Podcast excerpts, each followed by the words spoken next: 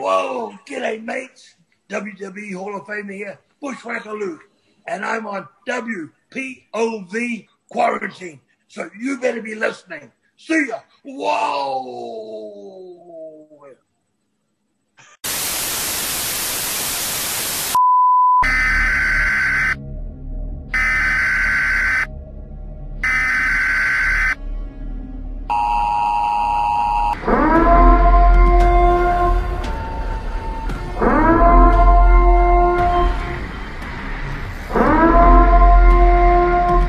Hey fans, welcome back to another edition of WPOV Quarantine. I'm your host, the legend T. James Logan, and wow, what a struggle to get here, but we are here. And uh, Zoom, if you can hear me, I'm not going to blame you. I'll break my computer. Anyhow, uh, with us, our co-host as always this week, the lone wolf, Andy Anderson. Andy. Always a pleasure. And the always, can't you just shut up for a few minutes, Elio Canella? Or is it Canellis? I'm not sure. Andy, what is it? It depends what day it is. Depends what day it Great to be here. Can't remember your son's name. Sad. It's like it's like Rotunda Rotundo. Oh, there's a legal precedent for that one, though. Anyhow, and welcoming to our show our two guests this week, the returning Chief Attakullakulla. Chief, welcome back. Always good to be here. Thank you. Good to see you. And for the first time ever, D'Lo Brown. Welcome, D'Lo. What's going on, guys? Pleasure to be on the show tonight. Let's uh let's kick back, have some fun. I've heard great things. Andy spoke highly, so I am looking forward to this. Wow, I got to get him to talk better about things about me. Okay. Well, this Well, week, I, I folks, was talking about Elio, not about you. So you just probably talk. He, he always tries to take over the show, that Elio. Anyhow, this week we are talking about villains, heels, the bad guys, the guys who make you want to watch, make you want to hate them, make you want to get up, yell, swear. You know, I always laugh that professional wrestling is the only thing where you can actually go into a crowd with people and give someone the finger and tell them to go f themselves and it's cool. Nobody seems to care. Only only in professional wrestling can you really do that. So let's talk about those people though that make you hate them. And we're also going to talk about the evolution because it seems like the villains of yesterday it's quite a bit different than villains today are looked at and we're going to go through that and talk about some of our favorite villains and we have two guys who are not well, they're not strangers to portraying villains now and then. I know Chief, he's got that flip flop depending where he is. Sometimes he's a good guy, but lots of times he's a bad guy. And D'Lo Brown, I seem to remember something about a chest plate and getting a lot of people pretty pissed off. So we, and that Andy, was a legit injury. and if you've met Andy Now, Anderson, look right here. It hurts Yeah. right now. I was kind of hoping you were going to wear it. For Right in the heart. Oh, I was kidding. You don't have to get it.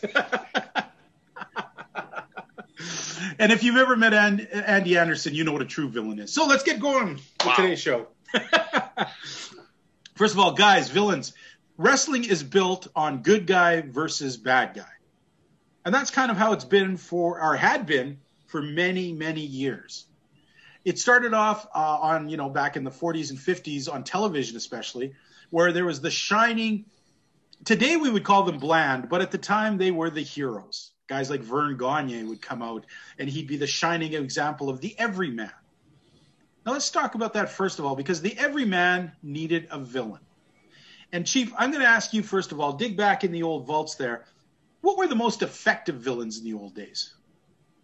Well, Give me some I, I think back in the day it was it was more black and white. You know, the lines are a little blurred now, but I I still think it can be black and white. Too many people try to be a cool villain now, and I, I think that's you know part of the Mhm. problem.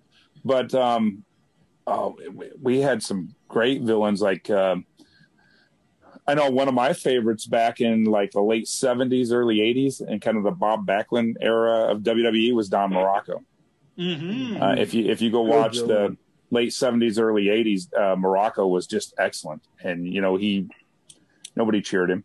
you know, um, another another one, of course, uh, was Tully Blanchard. Even even with the Four Horsemen, when they started getting kind of being the cool heels, people would still cheer them. They you know someone would cheer Arn, Rick, yeah, you know, and Barry Windham, but they never cheered Tully. No one Tully was a for heels heel. Nope. Everyone I hated it. Tully.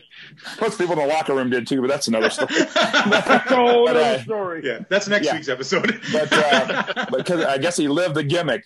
But you know what? I mean, there's there was some. But you know, when you were a heel, you you were a heel. I think a lot of times in in this era, people want to be the cool heel. They want to sell merchandise. Mhm. Um, so I, I think sometimes the lines are, are blurred now. But but you can still. Um, you know, I go places where I'm a heel, and they, I, you can still make people hate you. It's really not that hard. You can still do the old school things, and they work. But uh, too many people a lot of the guys I think these days they they'll walk to the ring and and maybe argue with the crowd, but then when they get in the ring, they just wrestle. They kind of forget being a heel in there, Mhm. you know. But but I was always like, uh, you know, Ox Baker always taught me. He he did a lot of my early training, you know, and he he's like, if you're a heel and you can reverse the hold, you don't reverse the hold, you rake the eyes. you know, you never out wrestle the face Mhm. and uh you know and and just if you can do something dastardly to get out of a hold you do that instead of doing something scientific i mean that's it was basic black and white you know heel face Okay. Now, D'Lo, when you started off and you were directed to be a heel, what kind of things were you taught? What, what kind of what was the philosophy for you to be the heel when you started? Um, you were taught to, for lack of a better term, be a dick. Mhm. Um, you wanted to make people mad at you. You wanted people to literally jump out of the crowd and punch you in the face. So, you know, and I'll agree with Chief. Like, it, it's funny he says Ox Baker. That was one of my first versions of a heel that I remember watching. You know, watching his heart punch. I quivered when I saw him fold the arm over, and I knew he was going to wind up for the heart punch. Like that was the heel. Like I wanted him to lose. I I tuned in every week to watch this man get beat, and when he didn't, it brought me back next week. So to me, the heel is the the, the driving force because without a heel, there's no babyface. Without a foil, there's no hero. And and and to me, a heel has to be that guy who does. He, he could be a great wrestler. He could be technically sound, but he takes every shortcut.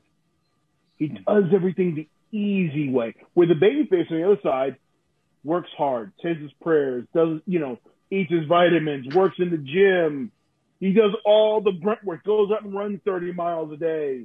And the heel, he does nothing. He, he lays in bed and then he shows up to the ring and he cheats. The guy who pisses you off. That's what a heel's supposed to be. He's supposed to be the guy who makes you mad. Okay. And to me, that's a heel. And if you have that, which, and I will agree with Chief again, I think that's what's missing in today's business is we have people who want to play as shades of gray, Mhm. mm-hmm. where from day one, the great, you know, the most popular selling book on the planet is the Bible. You know why? It is good versus evil. From day one, it is good versus evil. And wrestling is literally good versus evil in, in its different forms. And as long as you have that that evil here, and the stronger that evil is, it just makes your baby face even bigger. Mhm. Um, that's how. I mean, I have a look. I, I love being a heel. There are no rules to being a heel. It is go out there and make people mad at you, make people upset, make people want to come back and see you lose, and you piss them off when you don't. Mhm. That's being a heel. Mm-hmm. And I don't think people embrace that anymore. You know, guys like, you know, Freddie Blassie and Tully Blanchard or, you know, um, you know, Don Muraco. And I'll, I'll, I'm, I'm stealing on here. Or you get, you get guys like, you know, just who want to be hated. And I'll, I'll give another example. The Four Horsemen, well, just like Chief said, the Horsemen were getting that cool kind of vibe and Tully would get in the ring and get booed. And he loved it because he was the true heel of the group. Okay. I've always wanted to be that guy with the black hat in wrestling. I want to be the guy who makes my baby face look good. I wanted to be so bad that Hitler could walk through the curtain and you would cheer. Exactly. oh, wow. That's what I want to be as a heel. Like Okay. that's the mentality you have to have being a heel and trying to draw money in wrestling. Okay. If you make them hate you bad enough, it doesn't matter who walks through that curtain. To It extent. does not matter who walks through the curtain. I, as a heel, when I walked to the ring, I didn't care who I was wrestling. They were going to pop for him because they hated me so much. Mhm. Okay. And that's the mentality you have to have. Literally, you could have Hitler walk to the ring and they would go, holy shit, holy, you know, they would be happy. Get him, Hitler. wanting me to get beat. Uh, okay, okay. Now here's an interesting thing that um, you guys, uh, just listening to you guys, what you're painting this picture in my head, and it's a picture when I, I dig deeper, and and it seems like there is no easy path here because on one hand, and, and correct me if I'm wrong, one hand, uh, the the good guy, the face, he he has to work hard, he has to wrestle, he has to do all the fancy things and look on the side of good. And mm-hmm. while the heel may have can get away with doing a lot less things, he's doing a lot more in a different way. He's not maybe doing more physical stuff, but he's doing a lot more mental stuff that he's Psychology. portraying to the crowd. yeah, psychology. Yeah. The, the, the psychology, yeah. So my question then is, what is harder? Like in your guys' career, you guys, all three of you, have have been heels and villains. What's are, are, are sorry, heels and faces. What what's easier? What do you find is harder to do? And, and I'll I'll start off with Andy first. Andy, what do you, what do you find is the easier thing, and what do you prefer to do? And don't tell me you're old and you don't want to run around anymore. I mean, back in the prime, we're talking prime Andy here. E- even it's funny well even prime but you know like going back to like to what D'Lo said and what she said like i like i echo all of that uh, as far as like you know what a heel is what makes a good heel. My thing was always uh, you know the dragon slayer and the dragon. So the bigger and badder the dragon was then you know that gave the opportunity for the the dragon slayer to to shine. Um, you know as wanting to be uh, the ideal worker good worker consummate professional i'd say well it shouldn't matter because you know babyface heel whatever whatever is needed is is what you you know what you do. Um and, and i'm kind of curious i mean i'll answer this in my way but i'm kind of curious to hear D'Lo and chief. For me i've always found being a heel to be easier. Uh you know people say like you know i'm a nice guy outside of the ring and all that but to me uh to kind of turn it to a different level to you know as D'Lo alluded to it's like when you want to be a dick and it's like being a nice person in everyday life you know you come across you come across all the assholes you come across all the dicks and it's like you know you pick out little for me it's always like you pick out things there that what makes that person so annoying. And it's like these are the types of things these are the pieces of the puzzle that i would you know make as part of the andy anderson kind of heel persona heel character. So i don't know there's just a, a natural for me it's just always been more natural to be a heel. Mm-hmm. You know i could i could you know you could be a face you work it properly. But uh you know and D'Lo said too it, it's it's a lot more fun. To me it's infinitely more fun to be a heel than a baby Definitely, face and you know to just to add on to how you know he was saying about uh how good it was for that you know reception for people to show up because they want to see you get beat and and you don't get beat and they get more pissed off and they come back to me one of the greatest feelings and one of the most fulfilling feelings as a heel Mhm. is at the end of the match when you're laying there and you're getting that one two three where you're actually finally getting pinned and the crowd erupts because finally you know the the dragon has been slayed. You hmm know you know you've done your part. Mhm. Okay. and that is just an amazing feeling. And and I, I think only like true heels could actually understand that Yeah, you and I talked about that a, a couple of weeks ago. Yeah. I think. Yeah. Yeah, for sure. Okay. Yeah, I was going to come back to that in a minute for you, Chief. I, I had a question about that.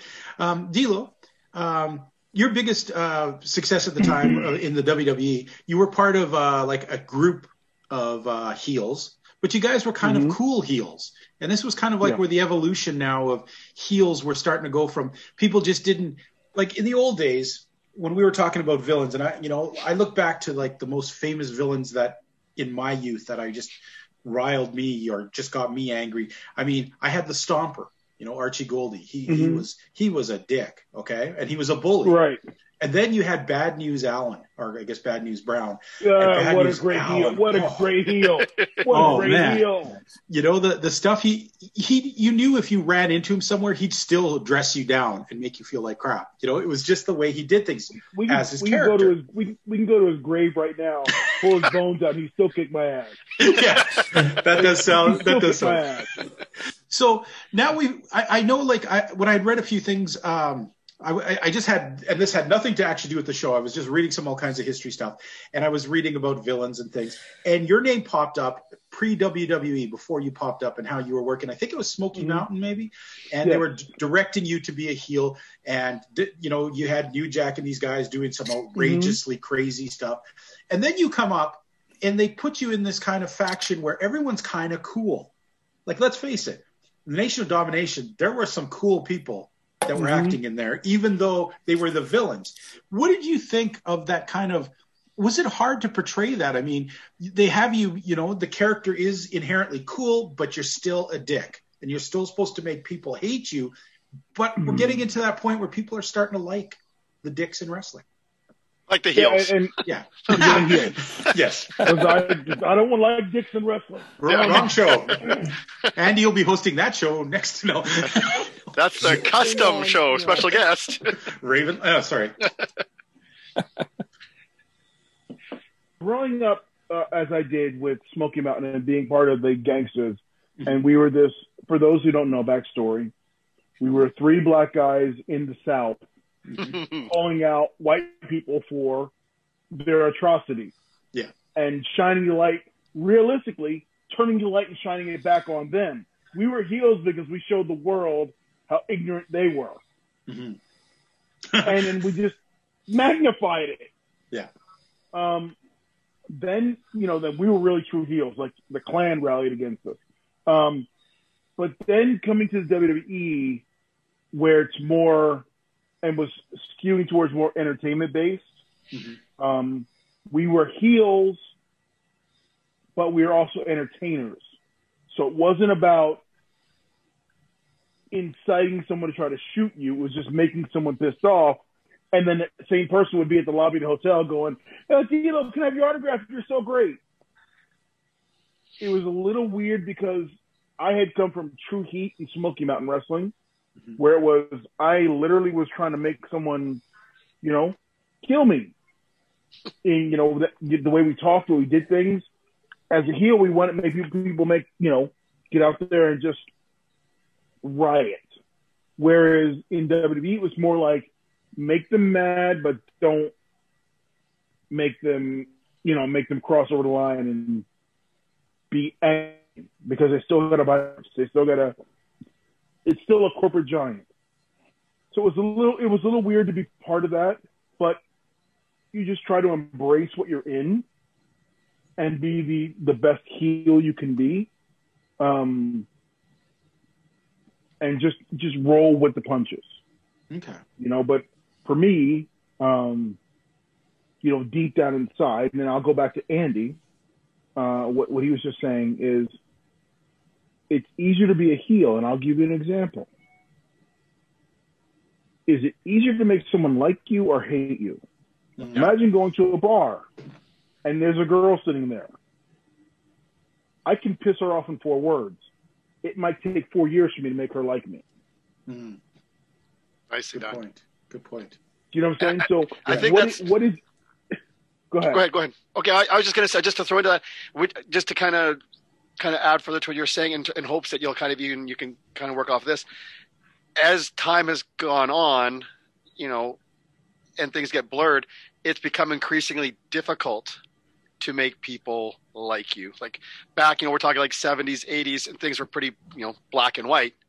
Pretty You cut and liked dry. Yeah. Whereas nowadays, right, like it, it to try and be a baby face, gee whiz. Look, well, and, and it, it started. It started an attitude where baby faces started to be revolted upon because you were that you were white meat baby face. Let's go, and the crowd turned on it because it was too much.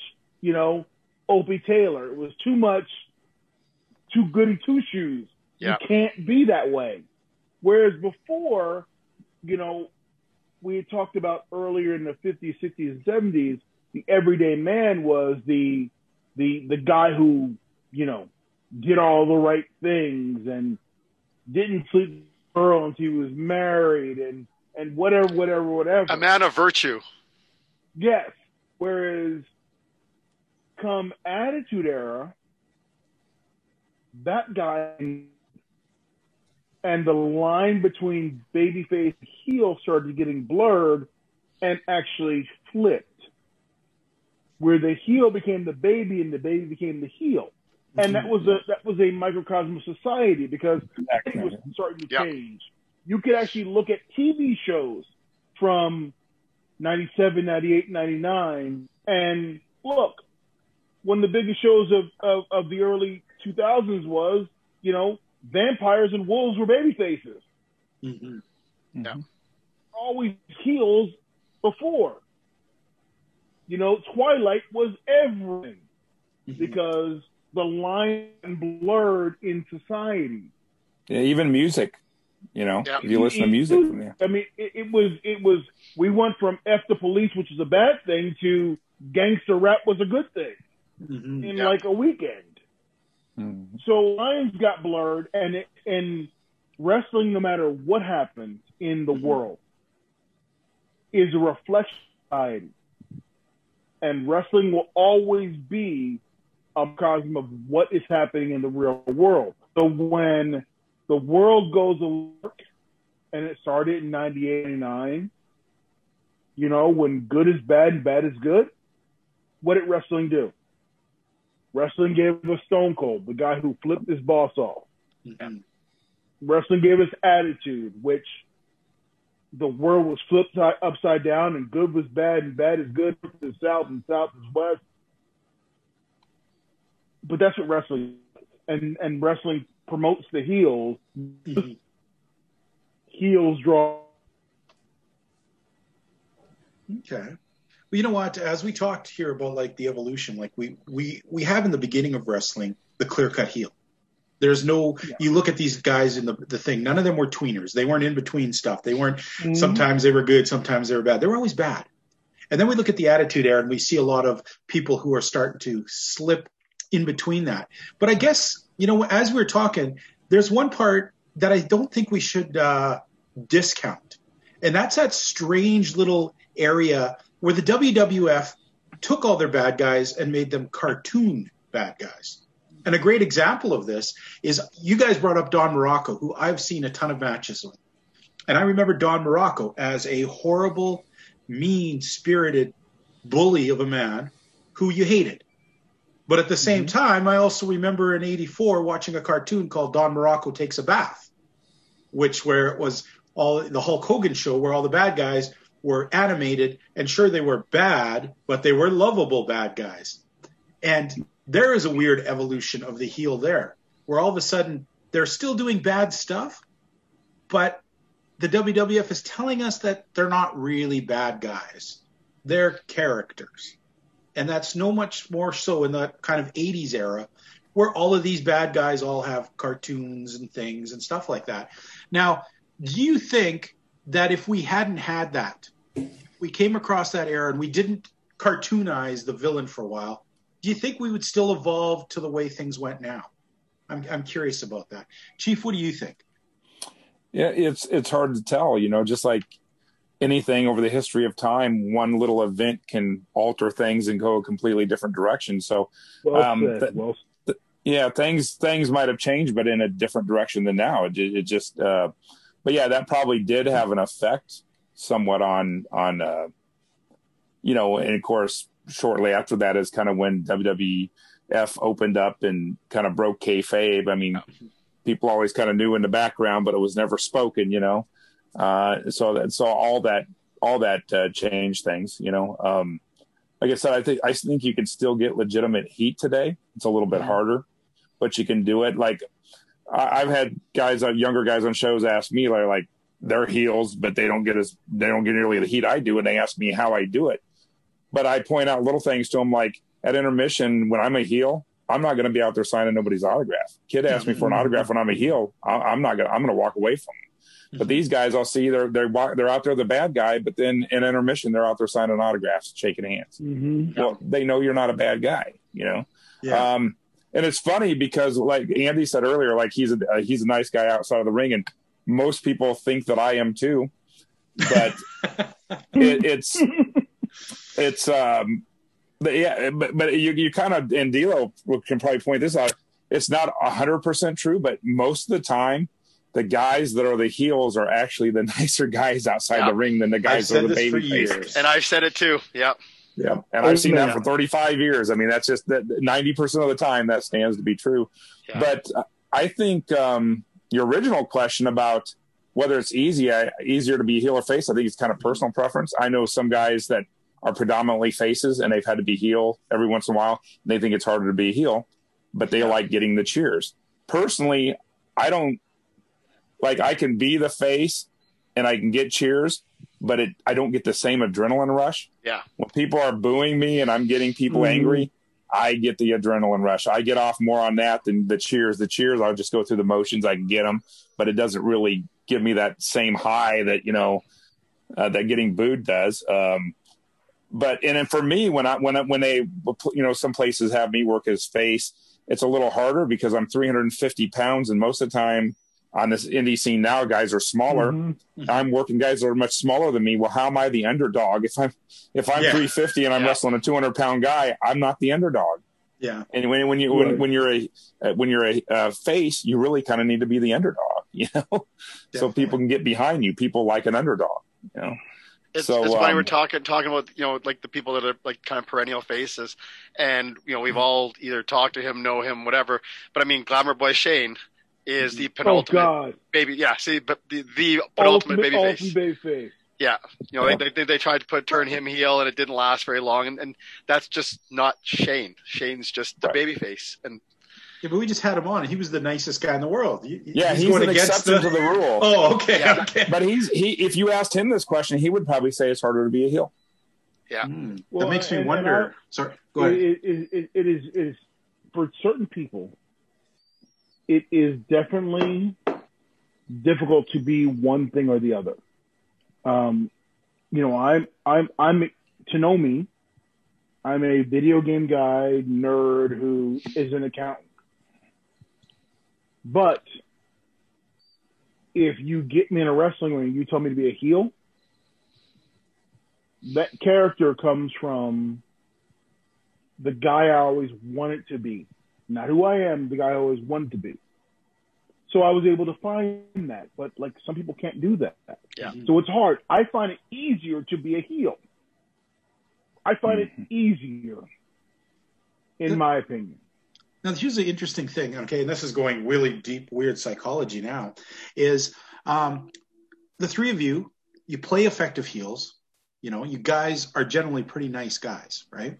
Um, I always wonder, like, when I think in my head and I hear that, and I, and especially when you guys tell me how, how much it feels great to be the conco- the the heel that gets, you know, finally gets conquested over. He's, you know, you you're helping throw over the good guy.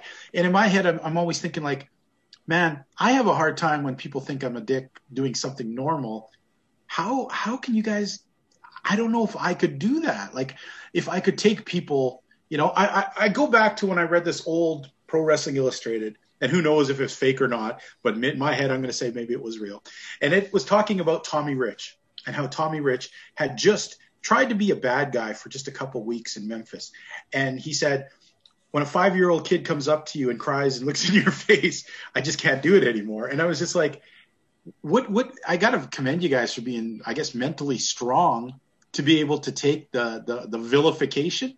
Uh, have you guys ever had to deal where it, it was like real vilification? Because I mean, it seems in these days, wrestling fans are trained to, oh, he's the bad guy, boo, you know? But have you guys ever felt really like these people effing hate me? I mean, probably probably D'Lo didn't say it in Smoky Mountain, but uh, uh, can you each give me a little story of, of, of feeling like that? Is it okay if I jump in Yeah, here, go quick? ahead. please, Go ahead. please. Um, you know, it's easy to realize you're the villain when you're in Puerto Rico. Exactly. And I don't know. You walk to the ring and they start. There's rocks flying from the arena floor, you know, and and it's flying from the stands because they hate you, or there's some kid who's selling cups of rocks outside the front of the arena for ten cents a piece, or when you see a kid who's got a pair of vice grips, a lighter, and a penny, and he's heating the penny up Oh no. in hopes that he can touch your arm with the hot penny. Yeah, when those are the the times when you go, yeah, I, I'm the heel. I'm I'm I'm the guy they want to hurt, and and you know when uh, I'll go back to Puerto Rican because that's probably the the large example of it. When the office tells, okay, you're, you're a bad guy on TV. When you go out into the town, because people are going to try to cut you. Yikes. Or when you're wrestling Carlos, and in the middle of the match he goes, you know, we can't go near the stands. Why? That woman's got a knife. Oh my. Yes, that makes you a heel. wow. So yeah, and that was the early examples of being a heel. I didn't get to the Klan rallying against us. Uh, This is what I want. I want to hear something from Smoky Mountain. I want to hear a Smoky Mountain example. yeah. Look, there, there's there is the one story where um, I, I forget the town, but we're wrestling the Rock and Roll Express, and we get we drive into the town, and there's the Klan there. At, you know how every little town's got welcome to Yeah. Manchester, whatever, and it's just this big statue, you know, big stone Banners, thing, yeah. and it's got the founding date and the mayor and all that gaga. Well, as you drive into town, there's some Klan guys with a sign saying "Gangsters go home." So now we go to this gym, high school gym that's full of 2,000 people. Wrestle the Rock and Roll Express. We're going to beat the Rock and Roll Express. We're in the main event. Well, Jim Cornette puts us on the, the, the at, at the intermission and literally says, back your car up to the door. Put all your stuff in the car. One, two, three, fight out the door, get in your car, and don't stop till you get back to Knoxville. Okay? Because you don't, and, and from what I understood, the people were waiting around the back door for us to walk out at the end of the show. That's heat. That's Yeah. awesome. That's we're gonna kill you, heat. Hey, D'Lo, when you when you walked in that gym of two thousand people, were there more sheets, white sheets in there than there is in a Bed Bath and Beyond? Yeah, yeah, Bed Bath Beyond. It didn't have Jack on it. You know what? It's, it's, it, I love it though because you're talking about this stuff. You're talking about the Klan, and earlier you're giving us description about you know how much you know how hated you want to be as a heel. For Hitler to come out as a baby face and you still be the hated ones, I think that could have happened there. yeah. Yeah. Yeah, Yeah, it, exactly. it could happen there.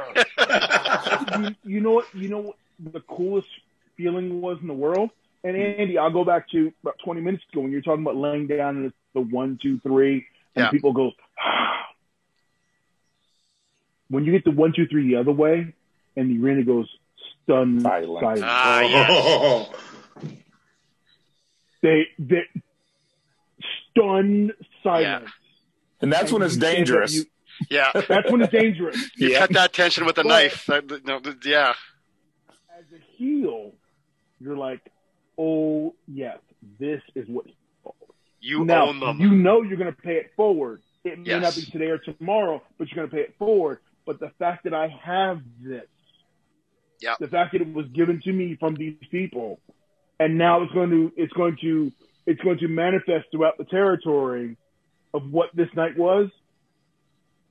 Oh, and then that's only seconded by the one, two, three when you get beat.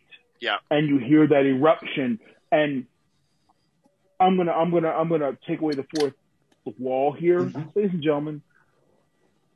A cheer and a boo are the same thing. Amen. Yep. Amen. The bigger the cheer, I know I helped. The Yes. bigger the boo, I know I helped. So it's the same thing to me. Uh, it, it, worst thing a wrestler could have is no sound while we're working. Yep. Yeah. Exactly. The worst thing a wrestler could have is indifference when Yes. we're in the ring. Right. Yeah. But if I have cheering and booing, I don't care. I am I am in love. I am in love. I am in love. Yep. Because that means Your they're emotionally place. they're emotionally invested, and that's Yes. what we Yes, want. sir, Drama. Chief. Yes, emotion. sir, Chief. I Yeah. need emotion. Yeah. And now, now, now, now, Tom, I got a question for you because we've Yeah. been. Sorry, I'm, I'm a hijack the show for a second. Go right ahead. Oh, wait a sec. We got a run in. Oh, Oh, oh. Ric Hang on. Serrano the Oh third, man, the, our co-host You over from couldn't have WPO picked Wrestling. a worse time to cut in to a show. Let- you know, we're talking. We're talking about heels, and we're talking about heat. Yeah. So the person that has the most heat in this show at this very moment Wait, is Ric Serrano the third, because you just cut off D'Lo Brown. all right. Uh, first things first. I am so sorry, D'Lo. Second thing is, my name is Ric, but you might as well call me Mark because I'm looking at the real deal now. Woo! bro, bro, let me tell you something, bro. You are the greatest European champion of all time. I don't care what anybody says. Secondly, second, I, I think I'm up to thirdly. Thirdly, I wore a catcher's chest pad when I would wrestle with my cousins, and I would frog splash them. That's what I would do. That was my that was my thing to you, man. Wearing a catcher's gear on my chest, cause I and I walk around doing that shuffle, bro. going too. You the man, son. You the man. I, look, I appreciate it. Now I'm gonna turn heel on you. How dare Uh-oh. you walk into my conversation as I'm trying to lay down some knowledge, and you walk in here half-ass hour late trying to drop something. Sit back. I'm sorry, listen, D'Lo. But maybe, but maybe, I, maybe my fourth thing, your frogs, Oh, your, cut me off again. your frog splash, your frog splash, second to none. I'm sorry, R.I.P. to Eddie, but you, your frog splash, finger licking good. A1 steak sauce on that. I- I- I- Hey, I'll, I'll be you know what? be back in a minute, guys. I gotta go get my uh, crowbar so I can pry his lips off D'Lo's back. Because I need it. I, I, I I will tell you in all seriousness. Um, Uh. before I go back to my other point, Yeah. because Tom, I got a question for you. yes. Um, I, I appreciate I appreciate the things you said, and I, I will say this about the frog splash because it's important. People tell me I have the best frog splash. I don't care. I'm in a long line of lineage of guys, and if I'm in the top one, two, or three of guys who did the frog splash in history of wrestling, I'm sitting freaking pretty. Mhm. So I don't care if I'm the first. I don't care if it's Eddie's or Rob's or. I pay homage to Art Barr who started the whole damn thing. Mhm. That's why I did it. That's why I started it. And and look, if I've got a, a cool little place in wrestling where someone said I did a move better than someone else and there's an argument, I won. The, I, as Jim Cornette would say, I won the damn pony Nice. because I won. So I'm good with that. Excellent. Well, then you know what, uh, Ric? We're, we're we're talking about here is the psychology of being a villain, and D'Lo was just about to tell us a bit more about that. I guess we can look at it as, and I don't want to sound insulting because it's not. And, and, and you can look at it this way. Some people, old school guys, may say what I'm going to say here is slightly insulting, but the fact is, wrestlers in a way are kind of like artists. Okay, it is a mm-hmm. performance art that is directed to work your emotions. And if you can really get people to invest in love or hate, you have, as an artist, have hit your pinnacle. And D'Lo was just about to tell us a little bit more about that. Well, I was just going to ask you a question, Tom. Yeah. What, in your opinion, and I'll, I'll put it to the whole panel, Yeah. everyone here, before I give my answer, my perspective. What is your determination between difference between a bay face and a heel? Oh, it's been such a confusing because you know I've been watching wrestling for 40 years and seeing Mhm. things change uh, so much from when I was a little boy to now. that the villain has changed a lot. It's hard to keep track of who the villain is. And um, this day and age, uh, there are very few guys who elicit a real hateful response because they let me forget that they are wrestlers, that they're performers. They let me immerse themselves in hating them for what they're doing. And here's a weird example. Originally, the man that I had booked for the show two weeks ago was already set to come on and had a terrible tragedy happen to him. Okay. And mm-hmm. he, the reason I asked him specifically for the show, because he was the one guy that when we used to turn on ROH and watch him, my wife, who barely watches wrestling, was invested in hating him so much with the way he acted. And we hated him so much that I had a second car. And we named that car Jimmy Rave because we hated it so much. We hated that car. Oh. And, you know, so Jimmy, he was one of the few guys in the last, you know, while that managed to elicit real hate out of me. And that's what a villain is. But I see it a lot. There is not real, a lot of villains left. Guys are too cool. In the indie thing, it's right. You meet the guys and they're super nice, but they come out. And, and, you know, in the old days, I mean, Chief talked about it. Andy, you talked about this before. In the old days, uh, the good guys sold merchandise, and the bad guys, the good guys gave them a cut because they knew they couldn't go out and sell their stuff because Yeah. bad guys don't do that. But every show you go to today, every single good guy, bad guy, in betweener has a T-shirt for sale. They're all going to be out there at intermission, flogging them, kissing babies, and doing whatever. So it detracts from what a villain is, right? So to answer for me at the end, the ultimate villain will always be for me the guys like Bad News Allen and Jimmy Rave. Either you're such a chicken shit heel that does crappy stuff like Jimmy Rave that you can never get your hands on him and you want to throw toilet paper and beat him with a plunger, or he's like Bad News Allen where he is so freaking scary, you know he'll beat the crap out of you, your girlfriend, and your mom and laugh at the whole time doing it, and you know he can do it, and you know he probably will do it. Those are the villains that I see. Okay. Uh, I'll throw around to the rest of the guys in the panel real quick before I give my answer. Keith, do you want to go?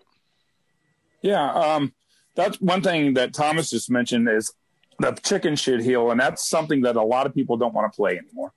Uh, I think that's something that we're missing. Nobody want they want to be the cool heel. Nobody wants to be the chicken shit heel, and uh, the, the few guys that do do that get a lot of heat for it still because nobody's doing it much anymore.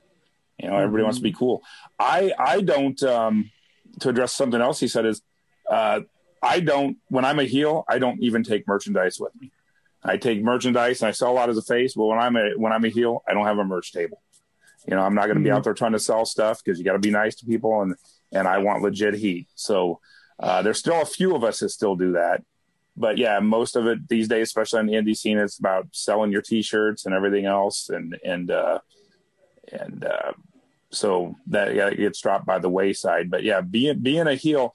When I another thing that Thomas said earlier too is talking about he was talking about us, you know, three of us playing heels. When I'm when when I go through the curtain when I'm a heel, I don't play a heel. Mm-hmm. I actually believe it when I walk through the curtain. Yes. Like when I for that 20 minutes I'm out there, when I walk through that curtain, I believe everything I'm saying. And I think that's the only way the crowd's going to believe you too. Like you can tell the guys that are playing a character and the guys that believe what they're saying. And if you don't believe what you're saying, the crowd's not going to believe it. I think I think um, you know, eliciting emotion, which I've talked about before on here. Good wrestling is drama, and eliciting emotion is the most important thing. Your your character, uh, the things you do. All, all of us do a lot of the same moves. The moves don't matter. Is I mean, you can you can get all oohs and ahs with some big moves, but like I said, a year from now, two years from now, people aren't going to remember what you did. They're going to remember the way you made them feel. So I, I think well. I think well that's said. much more important than any move anybody does. You know, Yes. the character eliciting the emotion from the crowd, telling the story. You know, I can I can do fish hooks and, and eye rakes and, and get more emotion than I'm going to get if if I do, you know, a splash off the top rope. I might get an ooh and ah for that, but if I make them upset, make them feel emotion, they're going to remember that.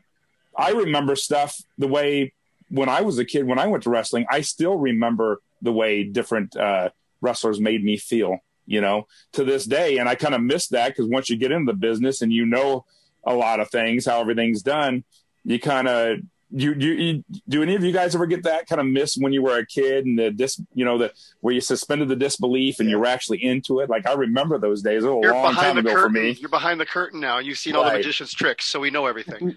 Yeah. but but uh but yeah i still remember uh, you know i forget a lot of moves that i might have seen and what happened in a match you know 30 40 well uh, longer than that because i've been wrestling 35 years 4, 45 years ago but i remember how different wrestlers made me feel you know when i was when i was little i used to hate colonel buck robley met him later on in life but um he he elicited emotion in me he made me you know he just made me hate him. I wanted to see him get beat all the time because he was a despicable character, you know.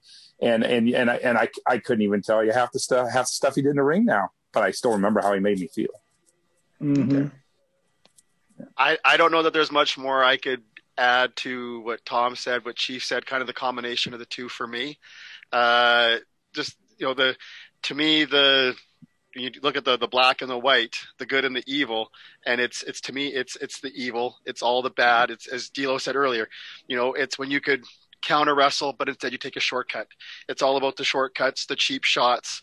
Uh, it's all about the, just the, the, the, the ugliness, the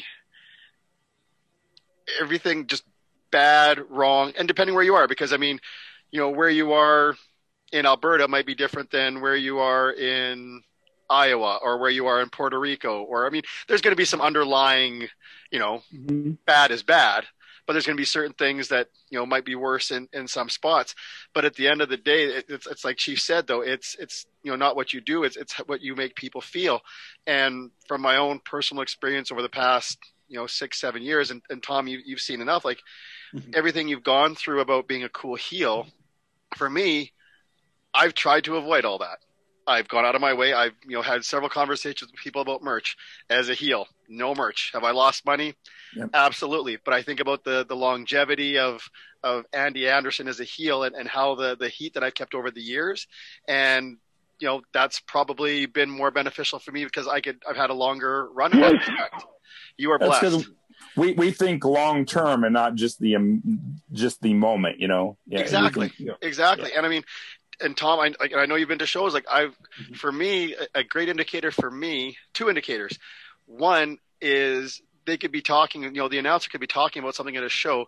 They could just say the name Andy Anderson Yeah. and the crowd starts chanting, Andy sucks. Yep. I'm not even out there. It's just, you know, oh, something, da da da da da, Andy Anderson. Mhm. And then there's that.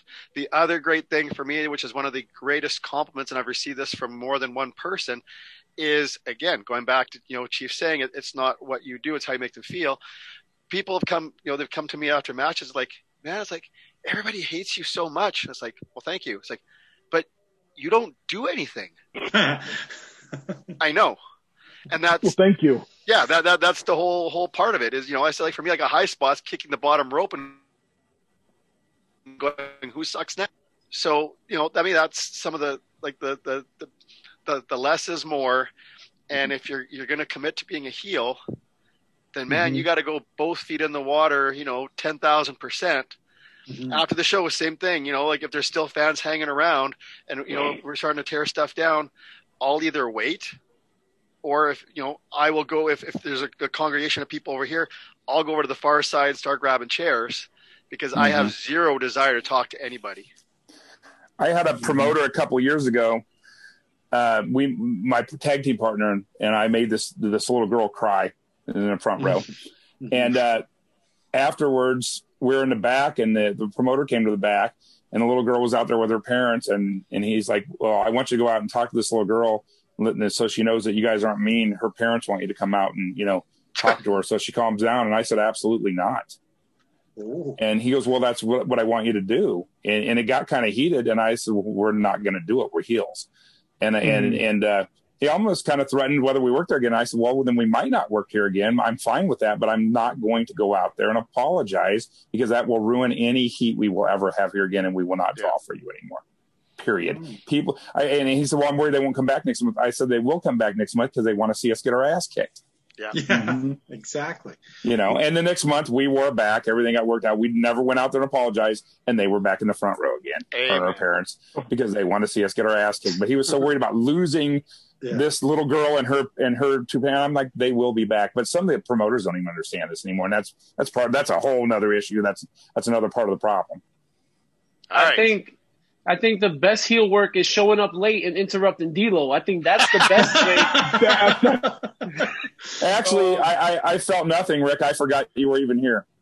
Oh, okay. Well, Ric, why don't you why don't you co- tackle this question about villains? What- Yeah, what, what, um, makes a villain for you, man? You know, as, as a chicken shit heel manager myself, um, my job is just to get people annoyed and to hate me and, and to just despise me and want to see me get my ass kicked. And when when I go out there, my goal is to yell at kids, yell at adults, make them jealous that I got money and they don't. And um, I honestly, I think times have changed. Yes, that the good guy and the bad guy lines are Mhm. getting blurred. But what I'm seeing though is I just think we're just getting older. You know, when you get older and you're as an adult, you see Santa Claus differently than a child would. I still think the heel thing is there, but it's just that we're older now, Mhm. and we we see. Well, you know what? Bray Wyatt's fucking cool, but a kid is still scared of Bray Wyatt, and Bray Wyatt is still scary to children. So I just think it's just as you get older, things change, and and the lines start to blur. As oh yeah, it's cool to like the bad guy. So that's that's my take on it. I honestly just think it, it's uh the, the the age and everything just changes. That's what's changed for me, for sure. That's what I see it as. Okay, okay. Now you know what you guys brought up. Hang on, this hang whole- on, because D'Lo, D'Lo was the one that Oh. threw out the question, and he was going to let. He, uh, let Oh yes, I'll D- answer D'Lo didn't answer. before- So- yes. My goodness. So finally, for me, Mhm. and I agree with everything that's been said so far. Being a good heel comes down to three words for me: perspective and conviction. Mhm. Perspective. Yeah. A heel, in his mind, believes he's doing the right thing. That he's the hero. Yeah. I'll give you an example. He's the hero. Darth Vader thinks he's saving the universe. Thanos thinks he is doing the right thing by killing off half of everybody. so in his mind, he believes he's doing the right thing from his perspective. Now, you have to have the conviction to follow that out. So you, you go through, I want to be cheered. I want to be the good guy. No, if I'm going to kill off half the universe, I'm going to follow that out through the end. Yeah. And to me, the difference between the difference between Stone Cold Steve Austin babyface, Stone Cold Steve Austin heel is as a babyface, he did this to the crowd. As a heel, he did this. Think about that. Like it is very simple. It is perspective and it is conviction in what you believe in. Mhm. And if you follow those through, if I believe no matter how much I cheat, lie, or steal, love you, Eddie. No matter how much I lie, cheat, or steal, if I think I'm doing what's right for me, that makes me a good heel. Okay. That makes me a great heel. Yes, I agree.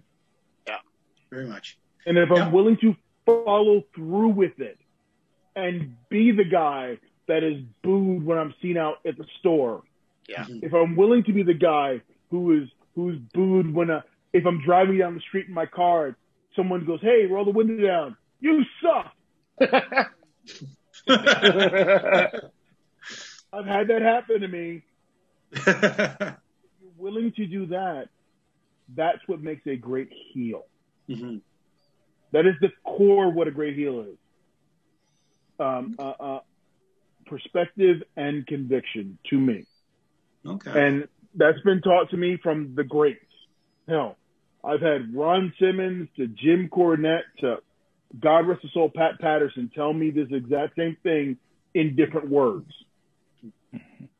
Okay. Believe you want to be the worst thing going, but believe from your perspective you're doing what you think is right for you.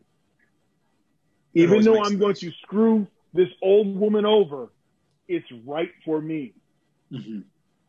So that's what other people are going to see that you're screwing this old woman over because it's going to benefit you. That's a heel. Okay. Now, uh, earlier we talked about uh, you talked about that feeling of sometimes of when the bad guy gets the pin and the crowd goes silent. And the thing, I, I'm going to give an example of that happening that I've seen, and I want each of you to think of an example. It could be something you've been part of, or something that you saw where it just changed everything by the bad guy winning. Okay. Now, the example I'm going to use comes from about 1983 or 84. It involved uh, the Stomper in um, Calgary, Alberta. In the middle of a tag team, he was teamed with Bad News Allen. Well, you knew that was going to happen eventually, mm-hmm. and his son as they took on the Hearts. During the match, uh, they kept playing Bad News Allen was getting more and more frustrated with the Stomper. And in the end of the match, he turns around and pile drives uh, the Stomper's son into the cement floor and the whole place went silent mm. for a few seconds. And then a real riot broke out. So much so the wow. police were involved, uh, people phoning the hospital constantly across the things, people fighting and trying to kill uh, Bad News Allen, who, of course, you know, was more terrifying than ever. But mm-hmm. there was an example of when the villain did a triumph, and man, it everyone in the room forgot they were at wrestling. It became too real, too much, mm-hmm. too quick. And that's part of one of the best parts of uh, it's going to always be a story in wrestling history that people who saw it will be like, or, or even were a part of it, were like, wow, they'll never forget that. So I want to know uh, some kind of event or something that either is your own personal thing or something that you saw that affected you that way, where it was just like, and I'm going to start off with, uh, I'll start off with Chief, okay? Chief, you, you must have something like that.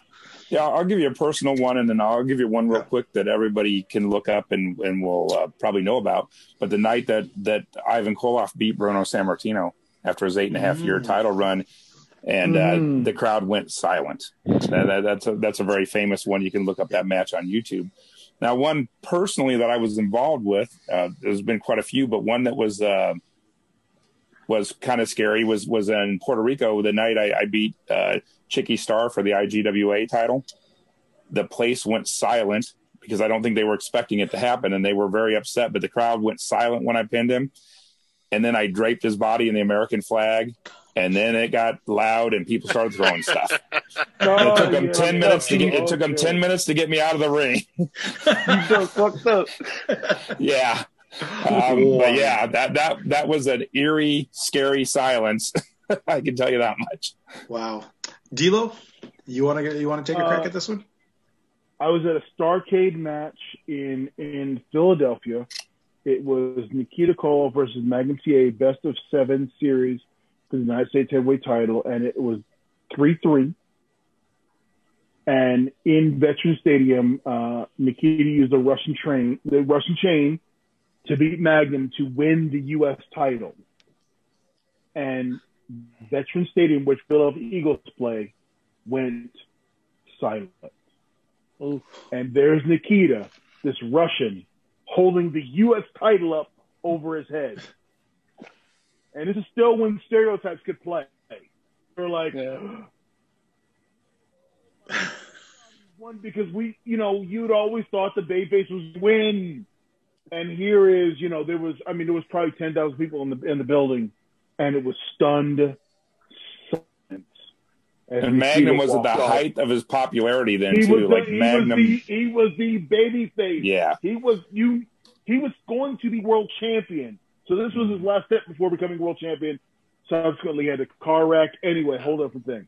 Anyway, this was, was a fan, like Magnum TA was the, the bomb. He was the dude. And when Nikita beat him, place went silent. wow, that's a that's a great example. All right, uh, how about you, Ric? You have one uh, of those? Yeah, the most recent one, I would say Undertaker streak ending. Yeah, I was thinking that too, but go ahead. Oh, good one. mm-hmm. That the fact that you can hear Paul Heyman screaming, "What? What?" and the it echoes in the building because everybody was stunned to silence. It, and I know that's a cliche thing we've been saying, but it's true. The whole Right. building was shocked. That guy has a, a meme. the Yeah. Yeah. Yeah. That kid is internet famous because of that. yeah, like, who who could have imagined that? No one thought that was gonna happen. Everybody knew Taker was kicking out.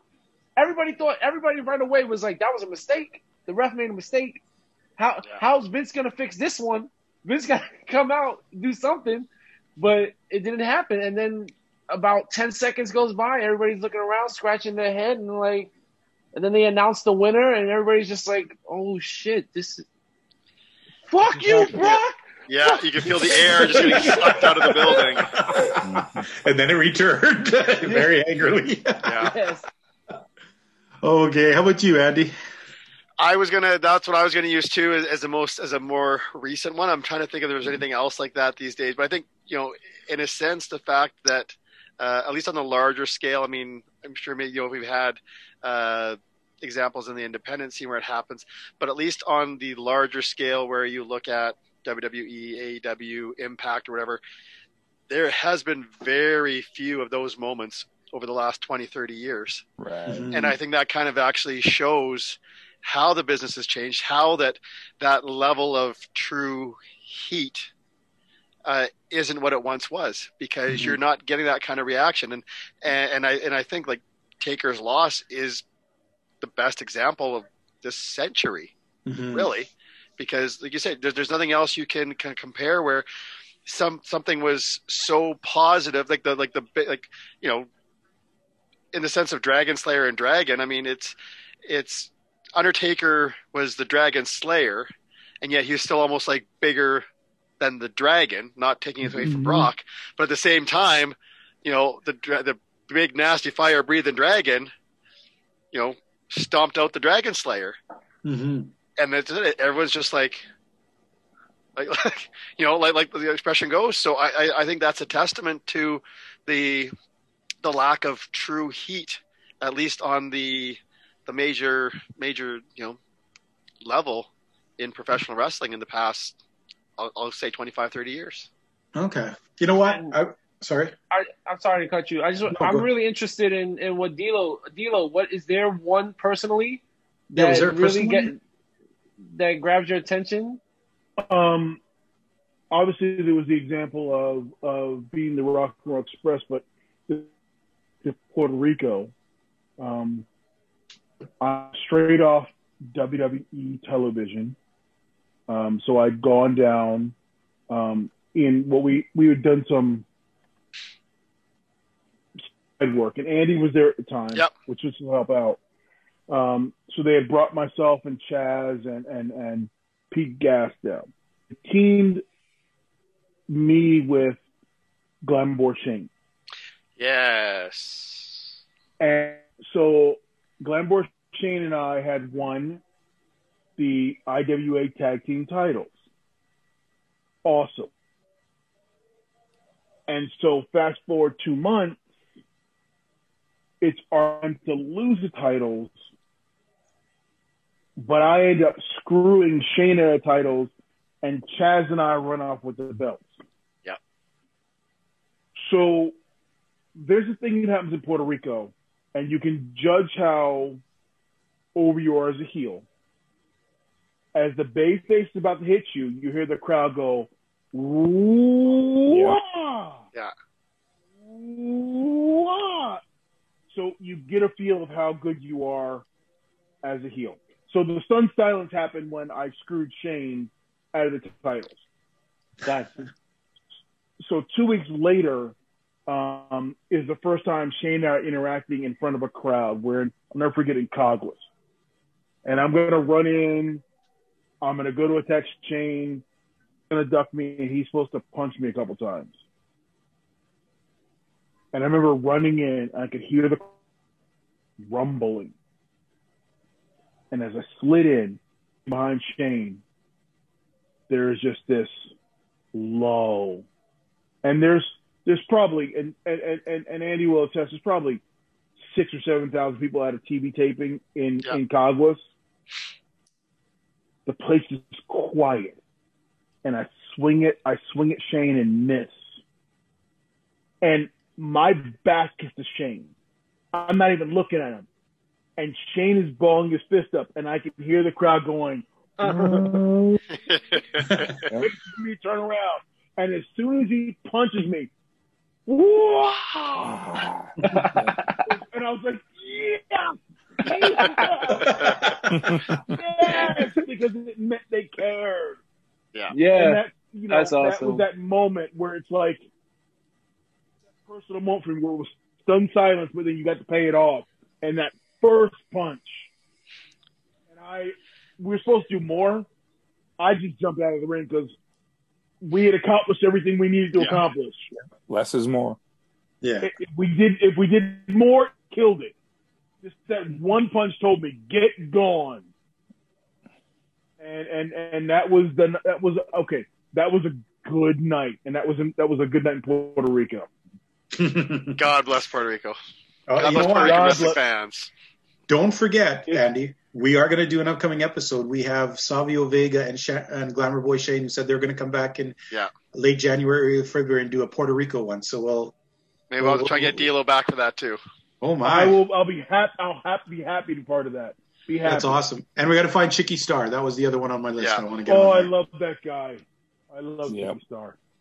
He So. introduced me to to uh, he introduced me to Bacardi rum. Love Chicky Starr. Bacardi and Medalla. Did you did you have any Bacardi of his? Uh, Medalla and and and and uh, uh, Castillo was Finlandia vodka. you have any of his Christmas, his coquito that he makes for Christmas? Oh yeah yeah yeah yeah yeah yeah. Yeah. Yes, yes, Our Okay. our other host Tony Diaz makes coquito Yeah. out of New Mexico. He sells it and stuff. That's a Puerto Rican thing, man. That's all. That's all we Mm-hmm. do. well, you know what? Uh, I'll give you another quick thing. I'll give you Sure. another quick story. Yes. Puerto Rico. Okay. yeah. yes, There's by all means. food all over the island. Okay. So I remember driving with remember driving with, with Chaz and with with with with with, with um, Andy, and we're doing this whole, we're doing this show in uh, Cabo Rojo, Okay, other side of the island. far side of the island. Okay. Southwest side. But we also knew there was this dude that pinchos out of his garage Pinchos. on the drive back. So we literally do the show and we get in the car and get in the car and drive this fast as we can. We want to get back to this guy's house. We pull in this driveway. We don't know him from Adam, Yeah. But he's making pinchos. and we, we, we, we, he's about to close. We're like, dude, we will buy everything you Yeah. got. We'll buy every, every, everything you got. Just make them. And we probably had, you know, 60, pinchos are like a dollar a piece. Brad had Mhm. $60 worth of pinchos that we just nip, nibbled on, on the autopista back to Yeah. San Juan. And just all the little chicken and then the little slices of bread Little all chicken, wrapped little up. Pork and Yeah. the Yeah, everything. With a little just- piece of bread on it and a hot sauce. ah. You ever go out to uh, Pinones and you can they got all the stands out there? Yes, I've been. Oh, Yeah, yes. yeah, yeah, yeah, yeah. Uh, Pinchos everywhere you look. Yeah, because You Pinones wasn't too far off from Isla Verde. Yep. Yeah. No, you yeah. get the pinchos and the bacalao. Five, seven miles. The- yeah. Right there. Yeah. Yeah. You know what? oh, I You guys saved me because I was going to have my ignorance and ask you exactly what you were talking about, but you guys described Well, it. yeah, no, So no. I, Thank you. I figured I had to let, let, Oh, yeah. let you and let the, the uneducated know about the pinchos because Thank you. it's one of the It's like a greatest. shish kebab. Yeah, pretty It's much like like a a shish kebab. Yeah. It, it's crazy Yeah. because I mean, and I, I mean, again, I'm speaking to like you know with these guys like 20 years ago. I don't know if they still have it and what, but I mean, Oh yeah. I don't, I don't know that you needed like a license or anything. It was just people would just like set up their barbecues and they have the They- grills on the side they of the still road. do. On the way out to Pinones, the, the people on the side of the road just park their car there and set up a grill and just sell them. I mean, you don't have to have a it. permit or anything. You can just sell them Yeah. anywhere, you know. That's That's awesome. You don't. You have no clue. There was no health department. There's no. No. I don't know if this guy's clean or anything. But you know what? You you knew after about three weeks on the island where the good pinchos were Yep. Yeah. and where to stay away from. Yeah. They, they had they had to be cooked on wood. They're better on wood. They're not. Yeah, wood. that's yep. And- Well, and- but it's- excellent. I know. If it's awesome, and like they were so delicious, and you and you think about it, I mean, because really, like they're not that unhealthy. So you know, for like wrestlers, like post post show, to go and pick up, you know, like like five, ten, twenty dollars worth, like you're getting you're getting a, especially back then, you're getting a lot of food for for that price. It was hmm Yeah, I Man, mean, it it was it was it was all steak or pork or or, or chicken. chicken. Yeah. Chicken. Yeah, And- chicken's and the main one, but yeah, else. yeah, it was just all it was meat on a skewer. Yeah. So there's like no It's some- veggies. It's just meat on a skewer, and a piece of bread on top with Yeah, hot yeah. Yeah, a piece of I bread am, and some I am so yep. for that. I am so for that. Puerto Rico is one of the best places for food, man. Okay, okay. And and and I'm not even going to go into the Coco Locos over the uh, um, the Empress uh, Hotel The Empress. because golly, they would make this drink. I'm, I'm, I'm, I'm taking over the show now. They would make this drink. They would chop a coconut, the head up the coconut. They'd pour the milk out. Yep. They'd pour in like Bacardi and something else and something else and put that in coconut milk and mix it and it would all be like a slushy and they go, here you go. And two or three of those and you were good night, daddy. Good night. Excellent. and, and, and, and, the, and the consummate heel, but yet the outside doing the baby face. Andy Anderson never indulged in, in such beverages, so I was always, Andy always Anderson good never- to be the designated driver. Yes, No. Andy never indulged, although I tried to tempt him a few thousand times. now you know what, when we we uh, just swinging back to to what Oh we're yes, talking heels, about moments right? and Yeah, moments. heel, yeah. Heel. It's sort of it's sort of funny because the only other two that really popped in my mind that I remember ever seeing were that kind of thing is I thought maybe An- Andy might have picked up one of them because they were both from the AWA. And uh, one of them, definitely in the later times of AWA, was a match between um, Playboy Buddy Rose and Doug Somers destroying the Midnight Rockers. Ah, The, the match where they kept beating them down. Shawn Michaels' first super big blood bath, you know, was that one. Mhm. Uh, but if you go back a little further, because it never happened to these kind of people, but to watch the Road Warriors destroy uh, the High Flyers Ah. and Greg Gagne taking such a beating in the ring, and no one would help him. No one could get in there because the Road Warriors were killing him. Were another moments where, wow, the heels really went crazy on those. And you don't get a lot of those, obviously. You know, there's not a lot of that in, in wrestling history because why? Actually, why? Why do, why don't these ha- why doesn't the villain get that far ahead that much? Anyone? That's a good question. Um, Because we remember it. So why is there not so many of them? I think it might be societal now, Mhm. where heels can't get that far ahead. Because if you think back to the old WA or AWA or old WWF, you could have a, a nine month series with a babyface, and the heel can win nine matches out of ten. Yeah, He, But he'd if the have babyface to. won that, yeah, but, but uh, yes, and if the babyface won that tenth match out of ten, everything was good. Yeah. Mhm. But you have to tell that long term story. And Yeah, I don't they, think. Go ahead. I was gonna say, yeah, the heel had to keep screwing the baby face because once the baby face won, it was over. Yeah, and, and it's like it's That's like how they kept it going. the heels got the heels got. If you look at the match progression, the heels got to cheat to win. Then the heel wins by countout. Then the heel uses a weapon to win, which leads to a no countout match or a DQ match. And the heel finds another way to win, Yeah. which leads to a steel cage match where no one, you know, it, it all builds on top of it. Where I don't know if today's society can last with a six month long storyline. Mhm. Yeah, we, we talked about this before. It's a fast food society now. I mean, Yeah. they're going from week to week on TV or just to the next pay per view, and then it's over. You know, and it's on to the next thing. And I honestly- I, I, I, I remember growing up where my storylines lasted all summer long. Like they Mhm. took you through the summer. So you'd have something start in the spring and it would pay off in the fall. Yeah. I don't know if that could happen today. No. Yeah. And then when it was over in the fall, like like WWE, then they start working in the fall all the way to WrestleMania, and then Yeah, all the if blow off matches would happen at WrestleMania. Absolutely. You built you built to you built the ten pole points in the year. I find this out now as as being on the inside. But if you go back to childhood, it was like you went from the spring to the fall, something happened, which led back into the end of winter, which led back into the spring, which led to the summer, which brought you back to the fall. It was like these four tent pole events that Mhm. you would build to, you know, every three months. You didn't realize it as a kid, but that's how story arcs were. Yeah. Where they were, they were, and if they were really good, it would carry through, you know, not just 30 days, but 60 days to 90 days. and we're bringing back a full circle to a year. And those were the good events. Like those are the good stories where guys would come together, they had their angle, they do this, this, this, they go away from each other. But there was always that tension between the two, and then they would come back together at the right point. And you'd be like, "Holy hell, here they go again!" You know, I honest, honestly, I think this whole thing with heels has changed because there's no super, super duper star babyface anymore. Um, like who is the top babyface right now? Drew McIntyre. But As see, great it- I, I'm gonna I'm gonna go against you Go ahead, go ahead. because there's no superstar babyface unless there's a superstar heel. Yeah. No, I- and I and I and, to there has to be has to be an anti-villain to create the hero. Mean, Okay. anti-hero to create the hero. So without that mega guy who wants to be hated, you can't have an antagonist without a pro-antagonist. Mm-hmm. okay. You can't have one without the other.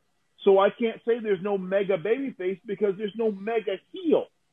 Mm-hmm. Okay. No, I, I, I like the old saying. argument be, between Roddy Piper and Hulk Hogan. You know, well, who drew Yeah. WrestleMania? You know, did they come to see Hulk Hogan or did they come to see Hulk Hogan beat up Roddy Piper? You know, Or same did thing. or did Roddy Piper get, you Yeah. know, And well, that's what I was trying to mm-hmm. say was mm-hmm. that you have uh, somebody like Bret Hart was the top babyface, and then you have his antagonist in Shawn Michaels. I'm mm-hmm. saying that I don't see that nowadays. Like we don't have, like there is no top babyface that like uh, John Cena was probably the last one that you wanted to see get over and triumph. I, I, I, I think that's the problem is that we, like you said, I agree with you that you need both, but who is a babyface that's strong enough so that we can get him that villain? Because Yeah, I but- think Bray Wyatt is the ultimate Well- villain. Yeah, you got to get the villain to Wait, make wait, the wait, baby wait, face. hold on. Hey, see, but, and I don't think I don't think is- Bray's enough of a heel. Nope. And Not for is, heat. is Bray Wyatt is Bray Wyatt's not a villain. Bray Wyatt is a gimmick with a mask. Okay. A villain is a villain is not a guy who is going to wear a mask. A villain is a guy who wants to make your mother cry. That's a villain. I see you. You know, I, I, I give you I'll give you an impact example. A guy like Sami Callihan who does not care what you think Yeah. of him. Yep. Okay? He will he will spit in your face. He does not care. Which when you have that, then you have an equal yet opposite Eddie Edwards, who is Hmm. now your good guy isn't just you know, pardon my French bullshit good guy. It is he is there to fight off this guy, which brings elevates both. Mm. Uh, I truly believe without a, a, a top level heel, you can't ever talk face because if, if it's just Hulk Hogan is not created unless he beats Iron Sheik. Right. Yeah. Okay, I, I see think- you. Think think- about that. The problem No, in yeah. today's business, a, a lot of it is though is is with the big companies. Everybody's so worried about being so politically correct that Yeah. you can't allow a heel to be a real heel. Yeah, they can't get Yeah. that, that heat. That that heat. Which comes Yep. back to the story of like having to apologize to a five year old. Right. Yeah. Yeah. I see what you mean there. Okay. No, Um, and I, I totally see what I, and I totally see what you're seeing, D'Lo. That you need that that superstar heel to get the baby because the baby face has to go on that journey to become that. Uh, Absolutely. yeah. You Okay. I need the got you. giant dragon because if you don't have the Yeah. dragon, it doesn't big dragon doesn't make much of a dragon slayer when you're slicing little dragons and baby dragons. If, if, you, if you're you, I feel you. if if you're a dragon slayer and there's no dragon, some dude walking around with a sword. Yeah. Got you. You're a Like weirdo Drew now. McIntyre. Drew McIntyre. okay, that was that was really, Okay, really fun. okay. I want to throw something out here though, just because Yeah. we're, you know, just a, a, a thought, and, and I'd like, to, I mean, I'd like to get everybody's opinion, but but especially D'Lo's on this. Now, because to me, up until recently, I would throw to you that one of the closest heel heels that we had was MJF. Mm-hmm. we had because what I'm because at first when, when he came on to me he was like he to me I thought he was doing things right as everything like everything despicable like and he was justified in everything that he was doing like he what he's saying he believes in uh, he was doing nothing as far as like trying to get people to like him to be a cool heel to me he struck me as a heel heel Mhm. which I thought was great but I think this association with the inner circle, and especially, and I'm gonna I'm gonna throw this as, as the major knock. I think the song and dance, Mm. an entertaining bit, sure, but It I think that to me that killed killed a lot of like his heel heat and and his reputation as a heel. Agree? Disagree? Mm. I agree. I agree. My Rick, perspective D'Lo? on it, my, Yes. my perspective is I you disagree. have to let But go ahead, you have to you have to you have to let the story play. Yep. Because what is M, what if MJF is manipulating the entire inner circle to turn them babyface, and he, he's been working them the whole time. Mhm. So he did the part of what he had to do. He he went in there and kissed the babies and sang the songs, only to ultimately give it to Yep. the whole inner circle in the end. That makes him a bigger heel because he manipulated the situation. So the story is not written yet. It is you're judging an entire book by five chapters. Let the whole story play out and then look back on it and go, okay, he was the dude pulling the strings the whole time. What a dick. Yep. I agree with that. I I hope you're right because and I mean and Tom could it's a long five chapters. yeah, but but I mean, but, but this is something we've talked about. Like, and we do another mm-hmm. show, you know, WPOV Global, and we talk about dynamite and stuff. And that's been one of the biggest things from the get go. Was our whole thing was that, you know, MJF was somehow going to infiltrate and you know either turn them babyface or boot out Jericho and have like Jericho babyface. So I mm-hmm. hope you're right.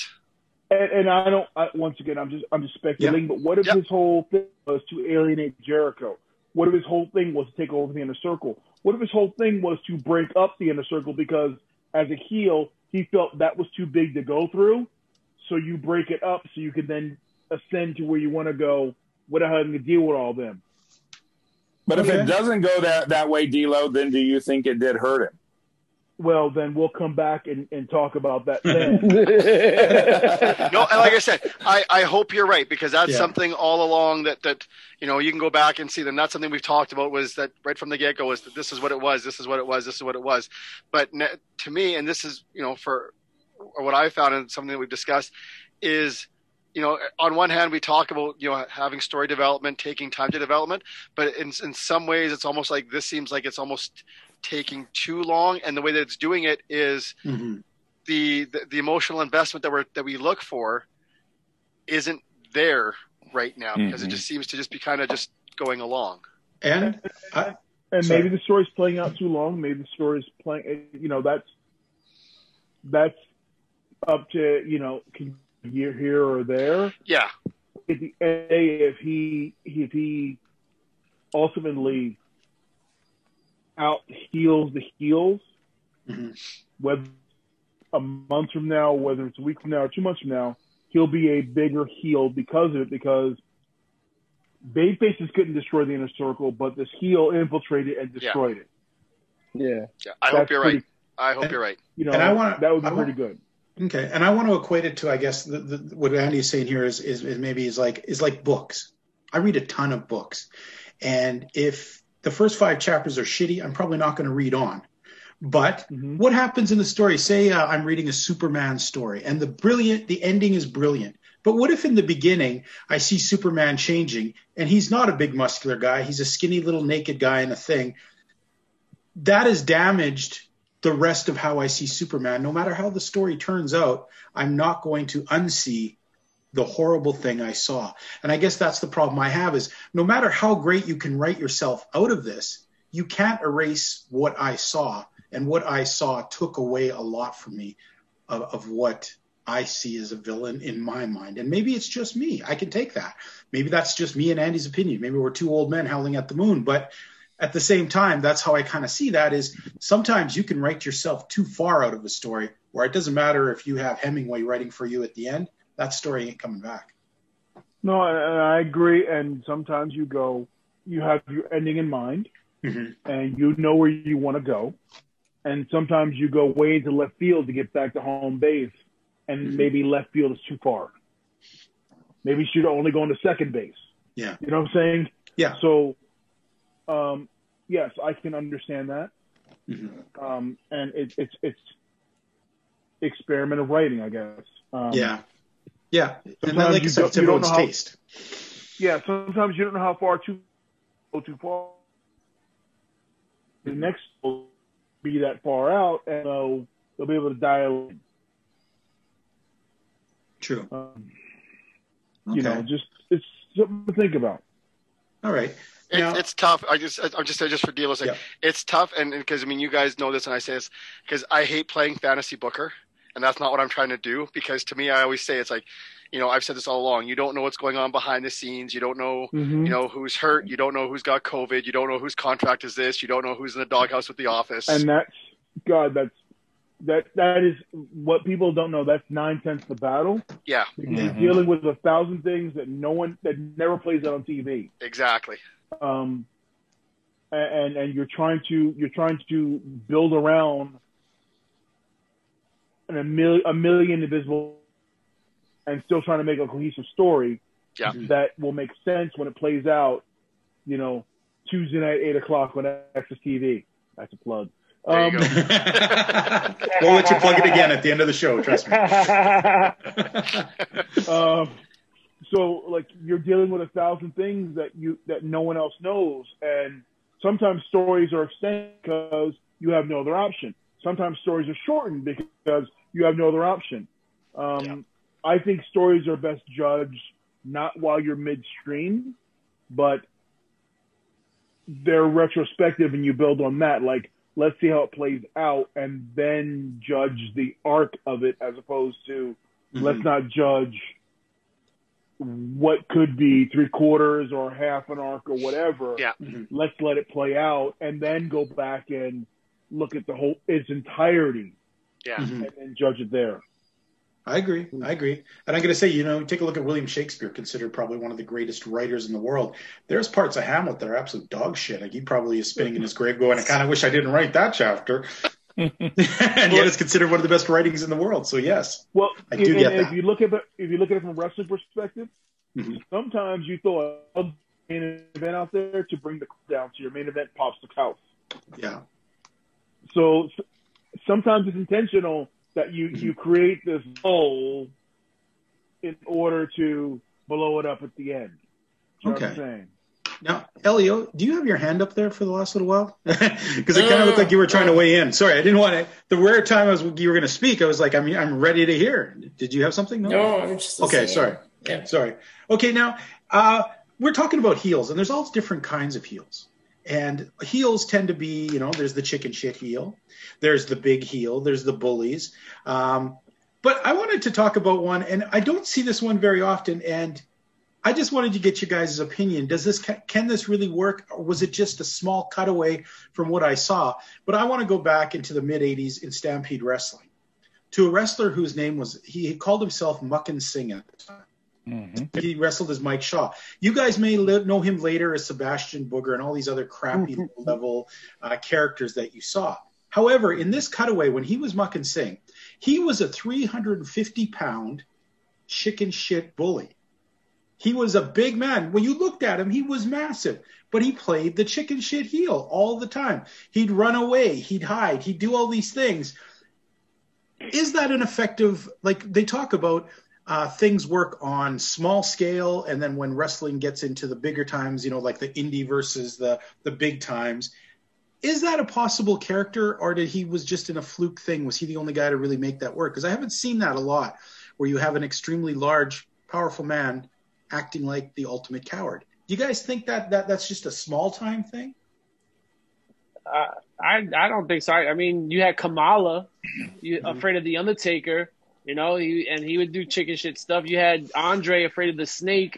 Yeah, but that's Uh, just one little incident. I'm talking about a character that was his Yeah. full character. Yeah, well, then that's not. I don't think that'll play out. But I think you can have small moments in which they do that. I, I don't think that that can last for a long time. No, I don't think so. Okay. Yeah, well, you know I, what? I, I, I, I agree. I think you could have moment in, moments in a character's development where he's scared. You know, Mhm. who's doing a casket. Um, you know, but I don't think over a long term career you can have a 350 pound guy who's a chicken shit. Okay. I just don't think that plays out um, in today's society because he's physically so big. Uh, it just doesn't. I don't think it, it goes against people what they see and what they feel, and when you get juxtaposing positions, hmm you've lost people. Yeah. Okay. Yeah, and it depends on the psychology behind it too, because Ric Flair, I mean, he wasn't 350 pound guy, but he would play the chicken shit just to draw Yeah. you in and then poke your eyes, Right. you know, um, you know, by begging off in the corner or something. So he was acting like the chicken shit heel to get an advantage, but deep down, then was he really a chicken shit heel, or was he just you know drawing him in, you know, doing the old uh, playing possum a And little bit? and, so and I that's mean, that's where you that's where you that's where it works. yeah, Flair's not the biggest guy in the world, but he, Yep. he drew you in through his antics to bring you to a position where you can take advantage of it. right. Okay. That works. But when you're 350 pounds, you can't, when you're like Mike Shaw, you can't be Mhm. that chicken shit. It doesn't even work. Like, if I'm in a, I use the bar fight mentality, okay? Okay. I'm looking at a 350 pound guy, and he's backing up for me. I'm going to be very cautious approaching him in real life. I'm not Mhm. going to walk in and have him take advantage of him because he's 350 pounds. But, but if he's 110 pounds and he's backing off, I'm going to walk in, take advantage of me. Well, it, there's a difference. Yeah. So I don't think a three pound chicken shit heel works in any wrestler.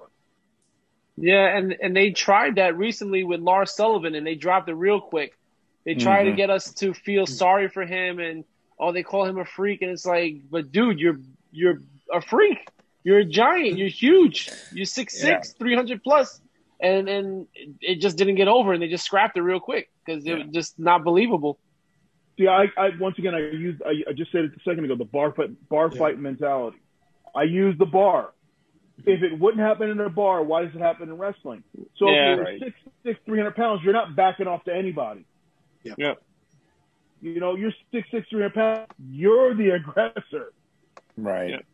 Other guy who should be backing off. All right. Like, it just doesn't. It just doesn't. People see it and it does not click in their head. Why is this big ass dude backing off? It doesn't Just seem doesn't realistic. work. Right. No. No. So when a guy who's 5'11", 200 pounds, he can back off because he's baiting you in to kick your knee out, Mhm. kick with the nut, or poke your eye. That's okay. Six six, I don't ever see him backing off from anything. Okay, Uh, fair enough. Well, you know what, guys? We've talked about villains today, and we've uh, talked about the the impact of villains upon the story of wrestling. We've we've talked about them through the years, the changes, the psychology behind it, and you know what? We've probably only just scraped the surface. Uh, a very fascinating topic, and I want to thank each uh, each and every one of you who've weighed in today. Uh, some incredible incredible ideas to think about, and and I want to thank each of you. And uh, before we go, let's throw it out to our two main guests here. Let's give them uh, some social media plugs that they want to throw out there, anything they want to promote. And uh, we'll start off D'Lo. Uh, throw out anything you want to promote, social media, shows, whatever you want. Well, first of all, I want to thank you guys for having me on here. And. Um, as you said, villains are a topic that asked as the alphabet. It goes from A to Z, Canada, Z. Um, wife's from Vancouver. Um, and, and and each version has a different layer upon a layer upon a layer. So it is it is the landscape of heels are vast, and it would take ten shows of five hours long to try to get to the bottom of what a true heel is. But I Mhm. appreciate you guys for having me on here and, and entertaining my my thoughts and my perspective. Um, and I want to thank everyone who's been here with me for joining me on this little ride. Um, it's been fun. Uh, I, I'm pretty easy to find. I'm on Twitter at D'Lo Brown 75, the only verified D'Lo. I talk wrestling. I talk Chicago Bears football and Liverpool soccer. Uh, those in the UK football. Um, and then I talk wrestling. I talk wrestling time, and and that's what I do. Um, and you can find me and my work on Impact Wrestling, uh, every Tuesday night on AXS TV. Another plug. Um, and, and you you can find my you know some of the things that I'm involved with there. I, I I'm a producer there, so I create some of the matches that you get to see. Uh, uh and look, I'm always up for an intellectual talk about wrestling. So if your fans want to reach out and talk, I am willing to have a, a an intelligent intellectual conversation about wrestling. Mm-hmm. Please don't waste your time if you're going to call me an idiot or hate with my perspective. Yeah, no time no for that. But if, if you want to have a true intellectual conversation, I'm sure any member of the panel would have that exact same conversation. Um, I, I love talking this business and what it means to me. So please feel free to hit me up anytime you want. Excellent. Well, thank you. Uh, Chief? Well, you can find me at the usual places on Twitter at the Chief Atta, and then two pages on Facebook. I got Rod Attakullakulla and Chief Attakullakulla, which is fan page. But um, most mo- most people are actually on my Rod Attakullakulla one for some reason. That's that's uh, built up bigger over the years. And then I am also on Instagram too at Chief underscore Attakullakulla. Excellent. Now you can find this show uh, WPOV Quarantine every Tuesday on all of your available networks. Also on our network, we have WPOV Global featuring me, Andy, and Elio talking every week about AEW and some of the other independent uh, shows that you'll see. You'll hear us talk New Japan, uh, MLW, Impact, all the other companies, and t- try and keep you up with all the going ons going on there every Friday, or sorry, every Saturday morning, we have uh, WPOV Wrestling featuring Ric Serrano III and Tony Diaz, uh, where they talk everything that's uh, WWE related. And uh, we also have WWE, or sorry, w, WPOV Aftermath, our new show where we cover uh, who knows what iteration of us hosts. We'll talk about a major pay per view afterwards, break it down a little, tell you what we thought about it. You can find all those places. You know what? I've had such uh, overload. Ric, tell them all the network places we can find these. You shows. can find them on iTunes, YouTube, Podbean, Spotify, iHeartRadio, and TuneIn Radio for free. Make sure you guys check it out. Subscribe, like, listen. Also, go to prowrestlingtees.com slash wrestlingpov. Buy a shirt, people. It costs money to have these shows. Just for $19.99, you can help us by helping you by helping us. And that's what we want you guys to do. So just buy a shirt, $19.99 plus shipping and handling. Also, holiday go to season. Uh, holiday season. Buy a t-shirt. Exactly. Buy a t-shirt. Holiday season. Also, go to collarebowbrand.com uh, and use the promo code WPOV. Save yourself ten percent. Excellent. You know, uh, Andy was sweating it because he knew I th- was going to throw the T-shirt thing over at him. And... Oh, honestly, I knew you weren't. I knew not today, and I, huh? I figured either with, with Ric here or you were just going to do it. I felt I was okay today. Okay. And last thing we're going to say is, uh, Elio, get, tell people where they can write into write in on Facebook at Wrestling POV Podcast, Instagram Wrestling POV One, and Twitter at Wrestling POV. Thank you. And you know what? Sorry, D'Lo Brown. I know that uh, Elio just wouldn't shut the fuck up most of the show, but I'm sorry he had to break in and, and just ruin it for us all. But anyways, folks, we want to thank you all. We've learned one thing today is that Elio is the true villain of this whole show. And uh, absolutely, absolutely. Thank you guys for tuning in. We have some more great stuff coming up. We'll see you next time, guys. Thank you. Elio, say goodnight to the good people. Fans, we'll talk to you all next week.